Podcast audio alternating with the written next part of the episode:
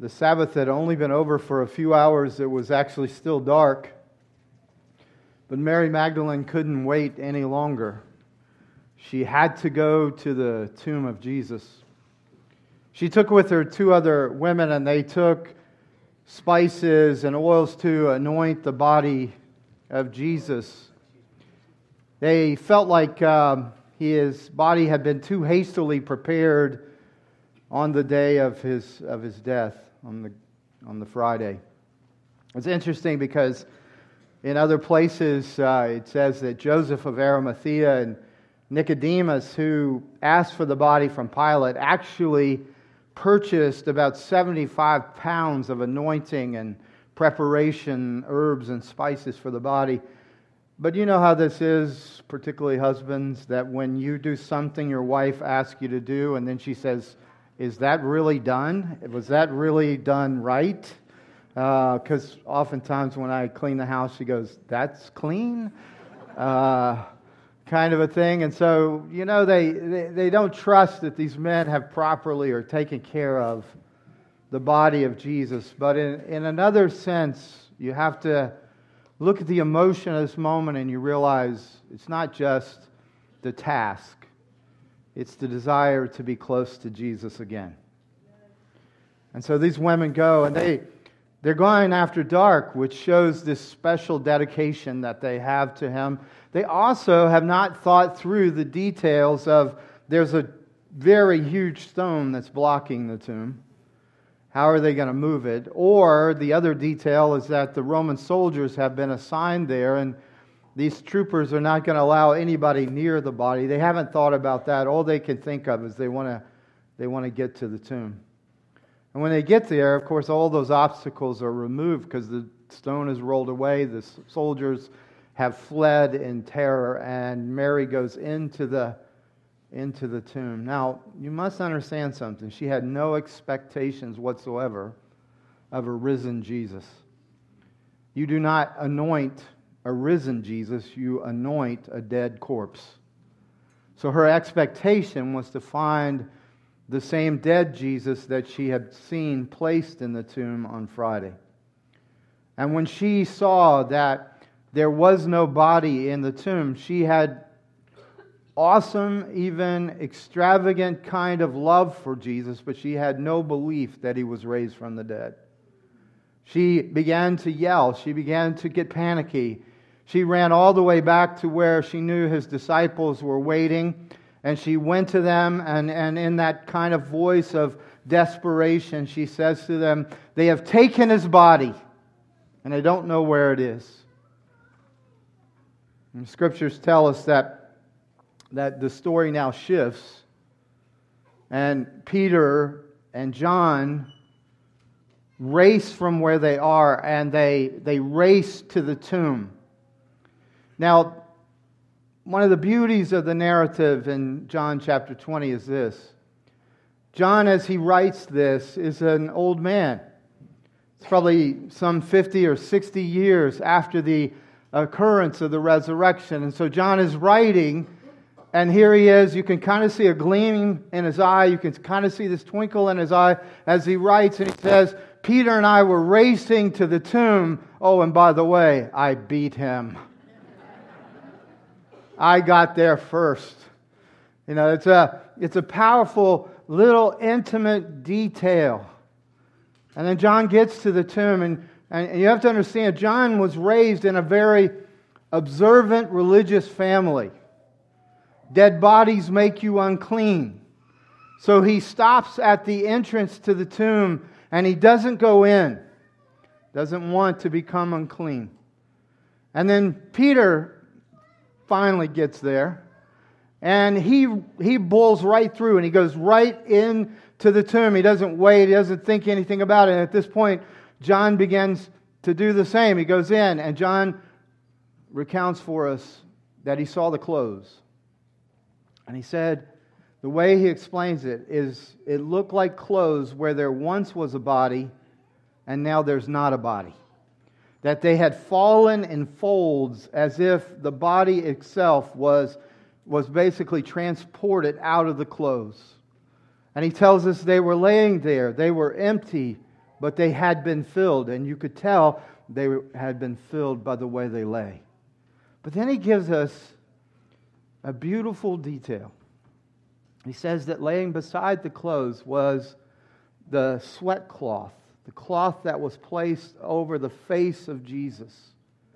And he said it was folded up and it was laid aside. Now, history tells us that carpenters would have a sweat cloth.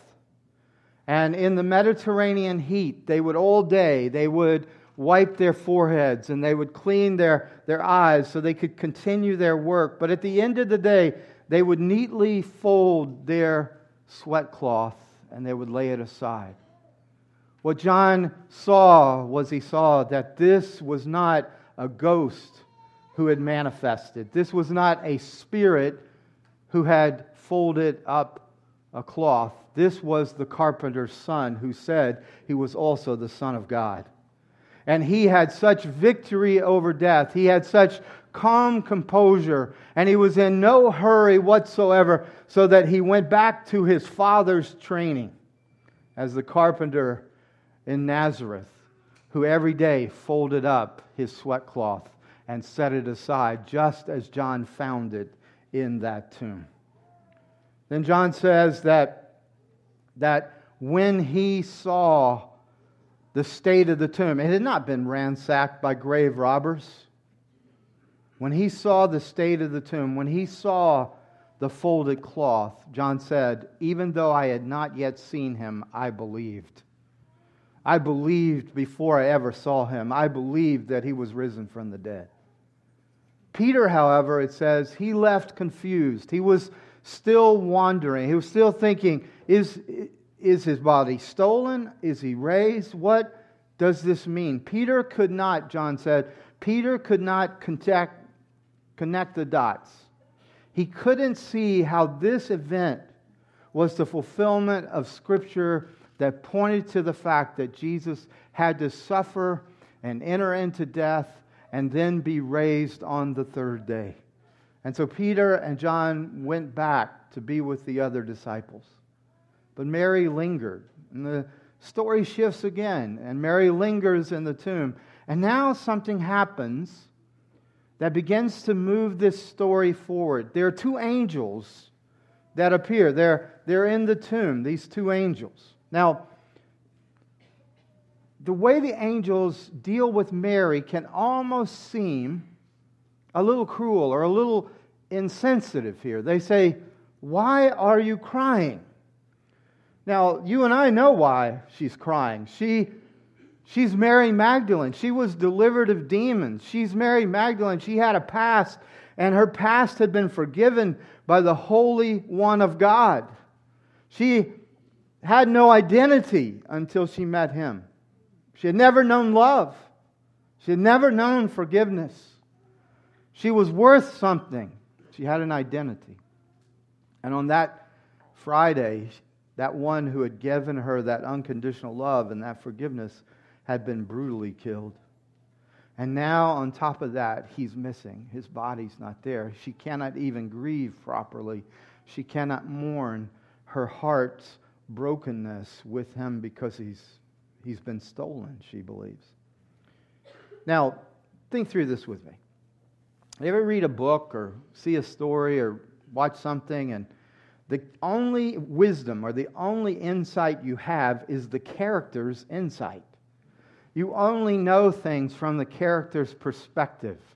And so you don't know what the author is thinking. You don't know what the end of the story is. And so all you have is what you've been given in terms of clues. And what happens to most of us in, in our lives is that's all we have. We only have our perspective. And so when we look at things, we may be grieving and we may be crying because that's all the clues that we have. But right there in the tomb are these two angels who know exactly what has happened. She's grieving as if she has no hope. And they're saying to woman, Why are you crying? The very one you seek is alive and you just don't know it. Are you listening to me? See, sometimes the character, maybe you, think that your insight is the all knowing. when in fact, these two angels are the all knowing ones in this story.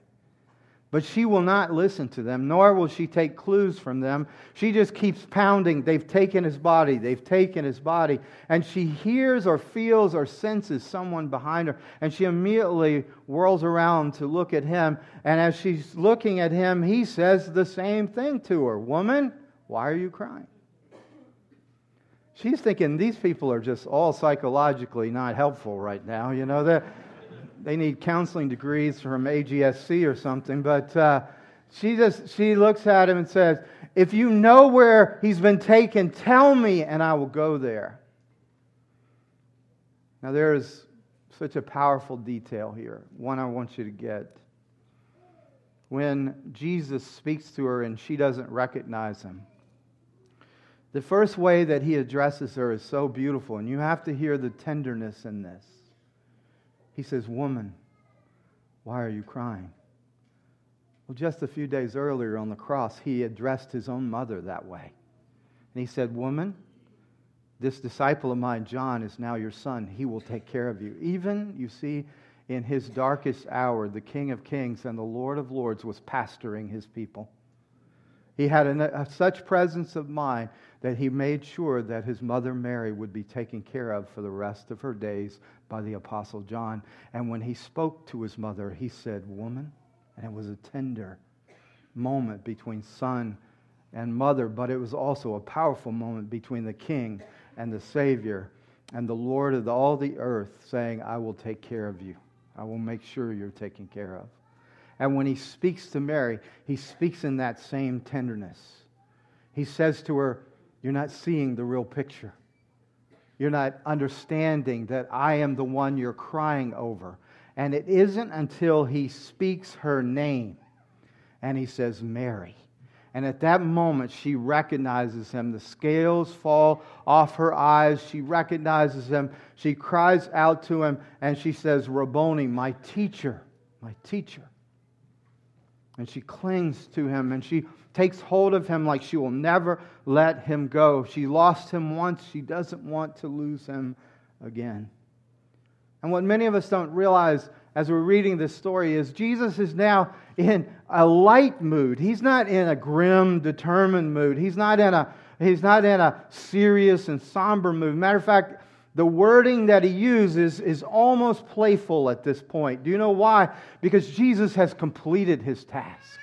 Because Jesus has finished his work. He has defeated sin, he has defeated death, and he is the victor in the garden. And he looks at her, and basically, this is what he says Woman, don't cling to me. I haven't left you yet. And then he says to her, I want you to be my missionary. And he sends her as the first one to go and to tell the good news. She races.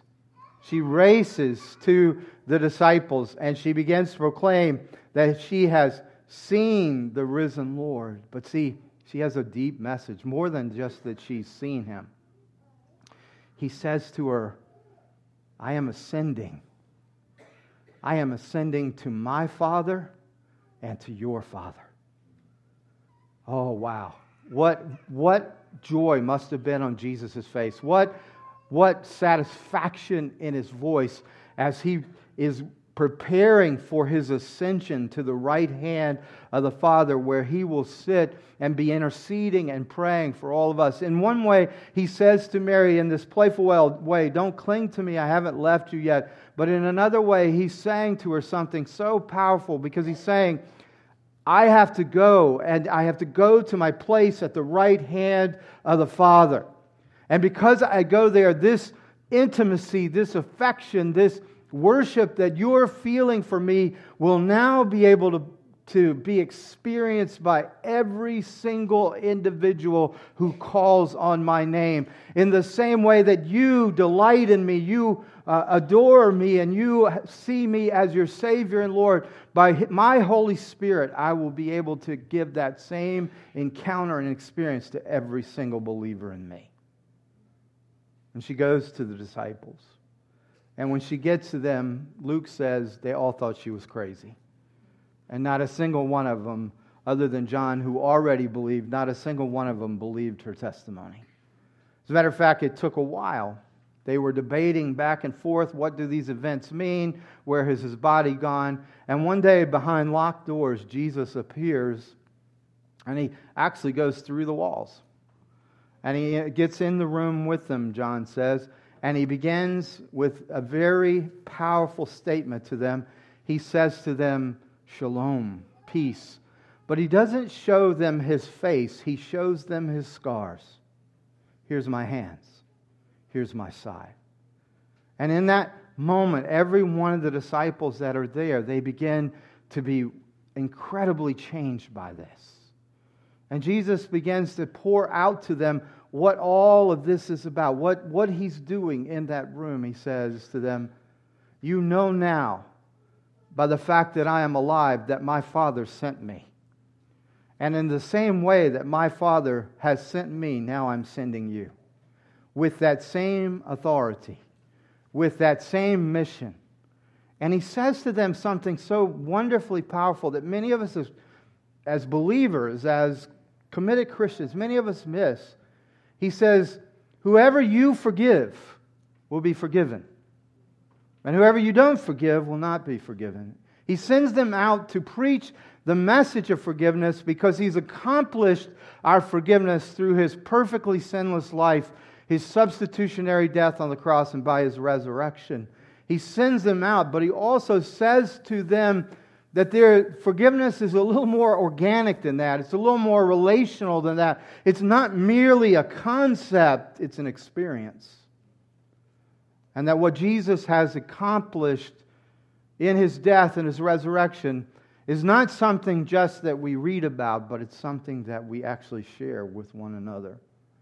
So that when you are willing to confess your sins, when you are willing to get right with God, when you recognize the fact that you're a sinner in need of grace, in need of salvation, the offer is complete.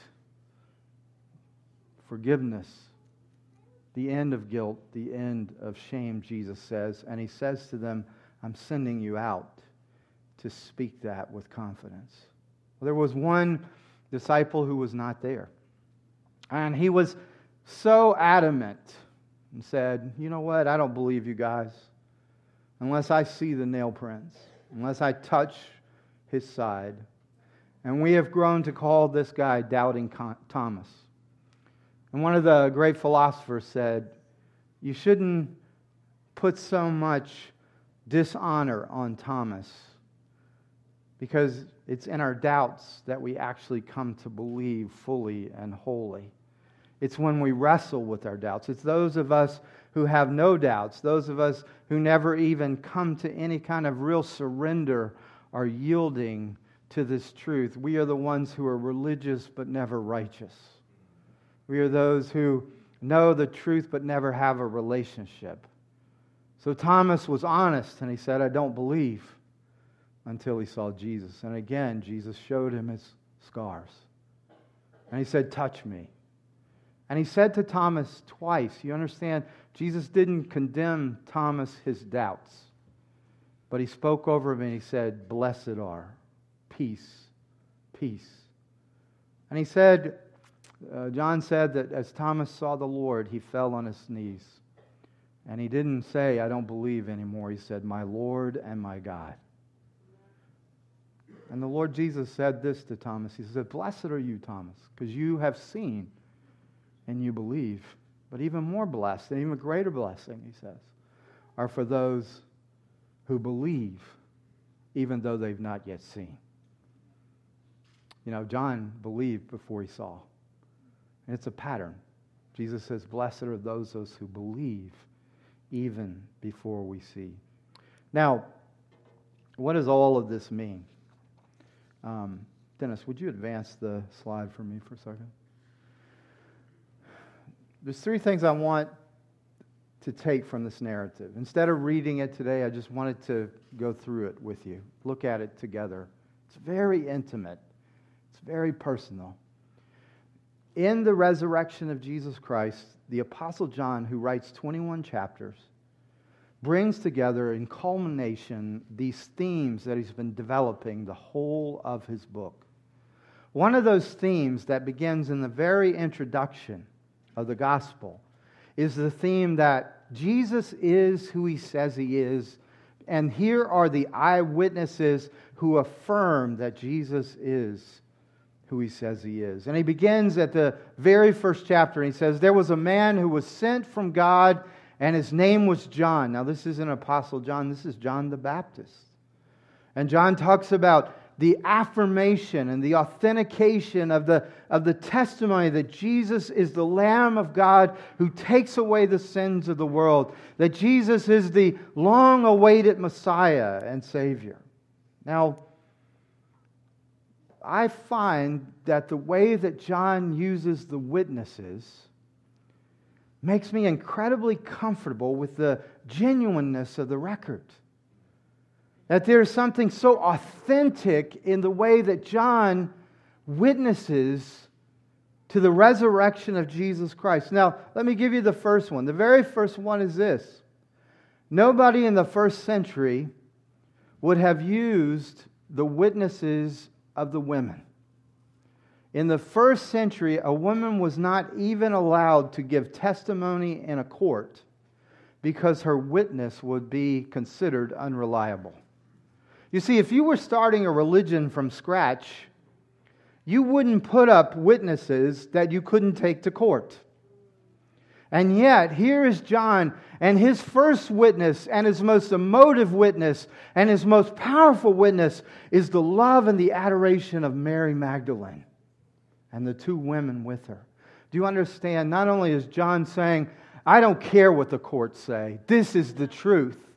But he's also saying, look how the kingdom of God looks at men and women. That the witness of a woman before God is, is, altogether authentic, reliable. He breaks the pattern of male dominance right in the resurrection of Jesus Christ, which Paul says, because Christ has made peace between us, there is no more male or female, no Jew or Gentile, no slave or free, but we are one in Christ. There's an awesome lifting up not tearing down, but a lifting up and saying there's an equality at the cross. But he wouldn't have done that if he was just trying to convince people. The second thing that I find just so personal and so comforting is John saying, Oh, by the way, you know that guy Peter? The one that uh, became the Bishop of Rome, that became the big fisherman, the great fisherman, the one who later on there'll be movies about and TV shows about and all kinds of stuff. I beat him in a race. I mean, is that not human? Is that not personal? That you're really just trying to share from the heart? He and Peter became inseparable after the resurrection. They were like big brother and little brother. But here in his old age, he says, But I could still outrun him. Or the cloth. Only someone who really understood that Jesus was the son of a carpenter who grew up in his father's workshop, who was trained every day to fold his cloth. Only one who knew that would say, Look, this is not a ghost, this is not a spirit. This is the carpenter's son who said he's also the Son of God who, when he rose from the dead, he went back to his training and he folded up the cloth before he left the tomb. These are amazing, intimate details. John says in verse 30 Jesus performed many other signs in the presence of his disciples that are not written in this book. But these are written so that you may believe Jesus is the Messiah, the Son of God and by believing you may have life in his name. See, John is saying, would you advance that for me, Dennis? I lost Dennis. Let me see. He did? Okay. I saw his head back there. So, John is saying in this summary of why he wrote his gospel, he's saying something that I'd like you to, you, you to capture. He doesn't merely want you to read about Jesus, he wants you to believe in Jesus. Amen. That what John experienced was he experienced the death of his dream. On Good Friday, when Jesus died, everything John was invested in, everything that John had believed in, everything that John thought was going to happen, all of that died on a cross. Had to have been the worst day of his life, Saturday, just waiting and saying, What do I do now? And then that one who had experienced death on Sunday morning experienced life. And it wasn't just the life of Jesus, he experienced what he called life everlasting. For it is John who says in the 16th verse of chapter 3 For God so loved the world that he gave his only begotten Son, that whosoever believes in him should not perish, but have what? Life everlasting. He wrote that knowing the end of the story. John wants you to believe, he doesn't want you just to read. He wants you to experience Jesus in the way that he experienced Jesus. That's the call of the resurrection. Now, the second thing that John brings together in this story is that he has been weaving the conflict and explaining the conflict between light and darkness, between death and life. As a matter of fact, even in the opening chapter of his gospel, he, he, he explains so well that the darkness has been trying to overcome the light, that death has been trying to have complete dominion over life. Now, if you don't see this in your life, you're not looking too closely. Have you ever had that experience where you say, I took two steps forward and then three steps back? I seemed like I was getting ahead, but now I'm so behind. That is a, that is a manifestation of the conflict of light and dark, of death and life. And that darkness is trying to overwhelm you because it's trying to overwhelm the light. John weaves this story together. One of the ways to look at it is that there was a painter by the name of Rembrandt. And I love Rembrandt's paintings for the way that the light shines in the painting. It's as if there's a, there, there's a light inside the painting. If you ever look at it, it just it glows. There's a glow over the figures, over Jesus, over the different figures that he paints. But in order for that light to be so bright in the painting, it is because Rembrandt is a master of shading and darkness. He is so incredibly gifted at putting the shades, making the darkness, so that it's the light shining out of the darkness, and the darkness is not able to extinguish the light. That's what John is saying in chapter 20. He's saying the darkness tried, and it looked like the darkness had him. It looked like sin had him. It looked like death had him. Do you understand, friends? that if there is no Easter Sunday, then Good Friday is not a Good Friday. If there is no Easter Sunday, then he was just a noble, crazy man trying to do something nice. But if death had Jesus, then sin still has us. And so, what John is saying is that in the resurrection, though it looked like the darkness had overwhelmed the light, the light overcame the darkness. And the light shines through the darkness. And that's kind of the sublime, beautiful imagery of the resurrection. Now, let me give you a not so sublime imagery. Death is defeated, friends. Death is overcome.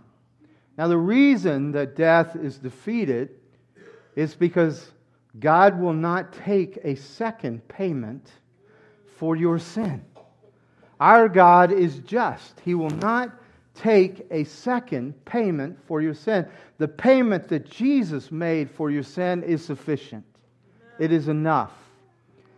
And how I illustrate that is that this week, on Wednesday, Lisa realized we had not gotten our Easter flowers yet, and she went into a panic. Not quite Mary at the tomb panic, but a, but a bit of a panic. We need Easter flowers. We have to have Easter flowers. And she looked at me and said, You're taking me to Costco, which for me is purgatory, hell, something. I, I, I, I, I just don't like going to Costco.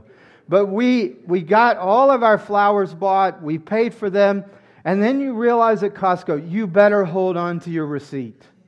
If you don't have your receipt, they don't let you out. Now, that I know would be hell.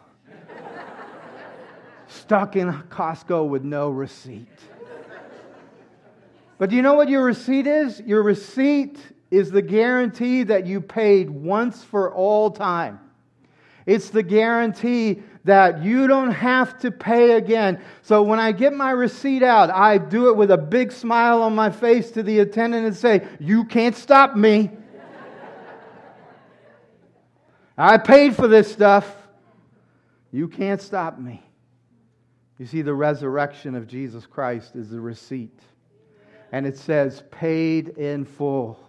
And it says to the devil, it says to sin, it says to death, you can't keep me here. I have been paid, it's been paid, the debt is paid. Listen, have you ever thought through this? It's one of the most beautiful things in John's writing. He says, if you confess your sins, that's all he says you have to do. That you have to own up and take responsibility and say, I'm a sinner. You know what the Bible says? All have sinned and fallen short of the glory of God. You know what the Bible says? There's none righteous, no, not one. Each of us has turned our own way. No one seeks after God, the Bible says. And so John says if you get the realization that you're a sinner and you go before God and you say, Lord, I confess, I confess. Do you know what it says after that? It says, He is faithful and just to forgive your sins and to cleanse you of all unrighteousness. But why in the world does it say He is faithful and just? I would think it would say He's faithful and merciful or he is faithful and gracious, or he is faithful and loving, but it says he is faithful and just. Yes, the forgiveness of God is based on his goodness, his grace, his mercy, and his love. That's true. But John says there's a deeper truth. And the truth is this our Father has accepted the payment of Jesus for your sin. He will never ask for a second payment that means he has now tied your forgiveness to his justice. So when you come to him and you are honest and you are broken, he will never turn you away. Believe in the Lord Jesus Christ and you shall be saved. Now, that's what John wanted you to know. Now, the, the last thing that I want to. Are you tracking with me this morning? Three of you. Okay, I'll keep going. So he's saying to you, I want something for you that is not religious. I want something for you that's not about morality. I want you, he says, to believe Jesus is your Messiah, the Son of God, and then that by believing you may have life in his name. Think about how intimate these details are because what John wants is you to have intimacy with God, with the same Father of our Lord Jesus Christ, the intimacy that Jesus the Son shared, He wants you to share that same intimacy. Look at how deeply John reveals the vulnerability and the fragility of Mary Magdalene, how she goes and, and she's weeping because the body's been stolen, and Jesus has been listening the whole time. And he calls her so tenderly and he says, Woman. And then when she still doesn't recognize him, she, he says her name like no one else can say it. He says, Mary.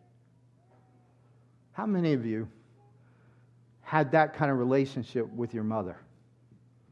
I did. My mother had a way of saying my name that nobody else can say it. When she was happy with me, I was Mike. When she was getting mad, I was Michael. And when she was furious and I better come home because I'm going to tell your father, she called me Michael Wayne Plunkett.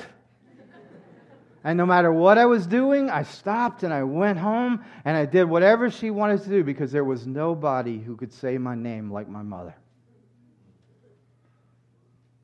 Well, this is a picture of how we come into a saving relationship with God through Christ. He calls you by name. You see, He's the good shepherd. He knows you as His sheep. And He says, My sheep hear my voice and they follow me. I call them, He says, by name. You understand? It's not just believing a set of propositions. It's not just saying I have a certain morality. All of those things, I, I, hope you have morality. I hope that you have truths that you believe in. But eternally and for life after death, those things are no good for you. The only thing that gives you life everlasting is to connect your life, to unite your life, your faith, your trust, your heart to the risen Lord Jesus Christ. If you have Him, you have the life. If you don't have Him, you don't have the life. And if you've never heard Him call your name, you're just religious and you're not really His. He speaks your name, just like He spoke Mary's name. Not only that, but He tells us in this narrative, He shows us how forgiveness is accomplished. Because you might say to me, I've heard him call my name, but I'm not worthy, or I'm not good enough for his love, or whatever it might be. Well, when Jesus appeared to his disciples, and when he proclaimed peace and he showed them his scars, what he was pointing to was something they were very familiar with. In the Old Testament, once a year, the high priest would go into the Holy of Holies and he would make sacrifice. A spotless, blameless, without blemish lamb would be sacrificed, blood sacrifice for the sins of the people. And as he concluded that atoning work, he would come out and, and he would raise his hands over the people and he would speak the benediction, he would speak the blessing, he would speak the peace over the people for one year. Here is Jesus. He's gone into death. He has overcome and taken upon himself the sins of the world. You see, he wasn't just dead for two hours or three hours. He went deep into the dominion of sin. He went deep into the dominion of death, and no record of sin could be found in him. No warrant against him. No judgment could be found. And so death could not hold him. And when he came forth, and he came, and just like the high priest on Yom Kippur, and he shows the scars, and he proclaims over the people, Peace! It isn't sins forgiven for one year. It is the Lamb who was pointed to on the Day of Atonement. It's the Lamb of God who takes away the sins of the world. And when he de- demonstrates his scars, he's showing he's the Lamb. And when he speaks peace, he's showing he's the priest.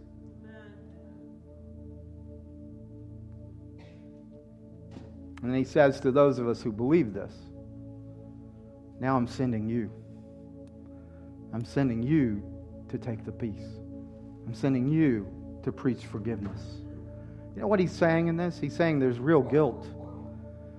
He's saying there's real shame, but he's also saying there's a real remedy. I, I'm going to close up with this aspect. You and I, if, if we're honest, we live in a, an age of contradictions. And at the basis of, of all of the contradictions of people's life, at the, at the root, is really fear. There's, a, there's an abiding fear in every human heart. And the two things that we fear the most, at the root of all your fears, is that fear of being powerless, of not having control, of not being able, in some ways, to control your own destiny or control your own actions, that fear of being powerless.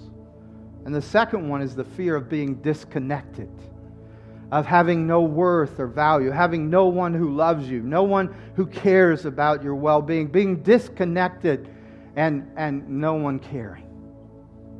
Well, what is death, friends, except utter powerlessness? What is death but the ultimate disconnection? So, really, what the scripture is teaching is that at the root of all your fears is the fear of death. So we live in this time where there's a, a loud voice that's saying, You're nothing but an accident. You're a, a random gathering of molecules. That this is all that there is, this is ultimate. And yet, at the same time, I mean, listen to the contradiction. At the same time, you're told, tell your children they're princes and princesses. I mean, am I an accident or am I a princess? And is this all there is? Because I see all the time people saying, I need meaning, I need purpose, I need something that's worth living for. See, the resurrection of Jesus Christ not only deals with your deepest fears, friends, but it says that this isn't all that there is. It says there is one who has gone into death and who has returned. And when he returned, he was light as a feather and he was full of satisfaction and fulfillment. And he spoke to his disciples and he says, I'm ascending to my Father and to your Father. And he says, I'm going to my eternal home and I'm preparing a place there for it to be your eternal home. And all he asks is that you would believe him. Now, what made all the difference in the disciples' experience in John 20 is that though they had been confused and though they had not put all the pieces together, it said that Jesus breathed on them. And he said to them, Receive the Holy Spirit. Now, that Holy Spirit that he was breathing into them was the very Spirit that had anointed him for his ministry. It was the very Spirit that had come upon Mary in, in, the virgin birth. It is that very Spirit who had given him power in the wilderness to resist and overcome the temptation of the devil. It was that very Spirit that made him who knew no sin to become sin for us so that we might become the righteousness of God. It's that very Spirit that raised Jesus from the dead, that Spirit that proceeds from Him at the right hand of God, far above all rule and authority and power. And that's the Spirit He breathes in His disciples. Only one of you said amen to that? Am I sweating for nothing up here?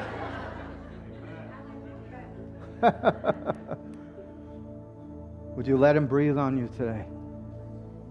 Would you let Him breathe afresh?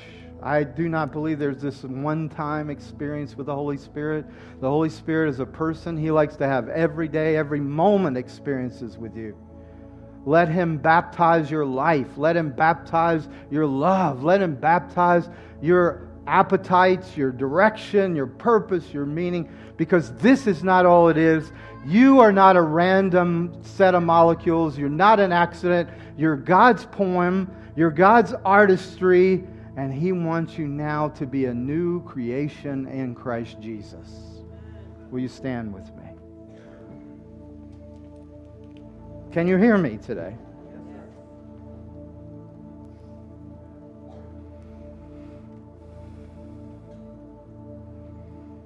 Would you close your eyes with me and just would you let the Spirit of God move in your life and in your heart right now? I mean, I can't imagine going through life believing I'm no, nothing more than an accident. And then taking that seriously and realizing I, I really have no meaning, I have no purpose. And then to go from that death to begin to realize wait a minute. The Apostle John said he wrote this so I could believe. He wrote this so that I could encounter Jesus in the same way Mary did. I could encounter Jesus in the same way John himself did. John said, I've written this not just so you'll have a belief, but I've written this so you'll encounter the living Christ and that by His Spirit you'll have a sense all day, every day, that you're never alone. And this Sunday makes us all realize we're all going to face death. But the promise of Jesus is I'm the resurrection and the life. He who believes in me, though he die, yet shall he live. Jesus has so united his life with our life that as long as he exists, we will exist. So I invite you a way to express faith, a way to express a belief is to pray. And we're all going to pray this together so that none of you have to pray it alone, but, but it is significant that you make your faith declared to the Lord. Jesus said, If you confess with your lips and believe in your heart, you will be saved.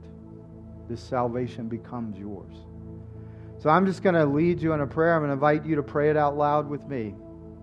Dear Lord Jesus, I confess that I am a sinner, that I am not righteous, but I give my sins to you. I receive your forgiveness. Now let that sink in a minute. Just let this is an exchange. You're being honest, I'm a sinner, and he's being just, taking those sins. Having paid for them on the cross, you have the right to receive forgiveness. That's his, that's his justice. That's his fairness. But I'd like you to take it a step farther because it says you need to confess that he is who he says he is. But it needs to be to you and for an encounter with him. So I, I ask you to do this with me. I profess that you are risen from the dead, that you died for my sins, that you are the Son of God, and you are my Savior. I choose you as my Lord, as the leader of my life, and I receive your Holy Spirit. Fill me, Holy Spirit. Baptize me, Holy Spirit. In the love of God and in the power of God. For Jesus' sake. Amen. Just would you keep your eyes closed for a minute? I just feel the sweetness of the Holy Spirit. Some this may be new to some of you because you're already thinking about Easter lunch. Let me tell you, the calories will wait. But He loves it when you linger with Him. He loves it when you tarry. There are some of you right now, if you're willing, He's going to release new faith in you, new power. Because you asked. You said, I receive your forgiveness. I receive your spirit. I receive your power. I hear the Lord, and this may seem strange to some of you, but He is walking among us right now. And He's whispering your name if you'll listen. And He's going to teach you to hear His voice. My sheep hear my voice, and they follow me. Lord, seal what you're doing now. In Jesus' name. Amen. He is risen. Amen. Thank you for being here this Easter Sunday. You all look so pretty. Please give each other a lot of love as you go today.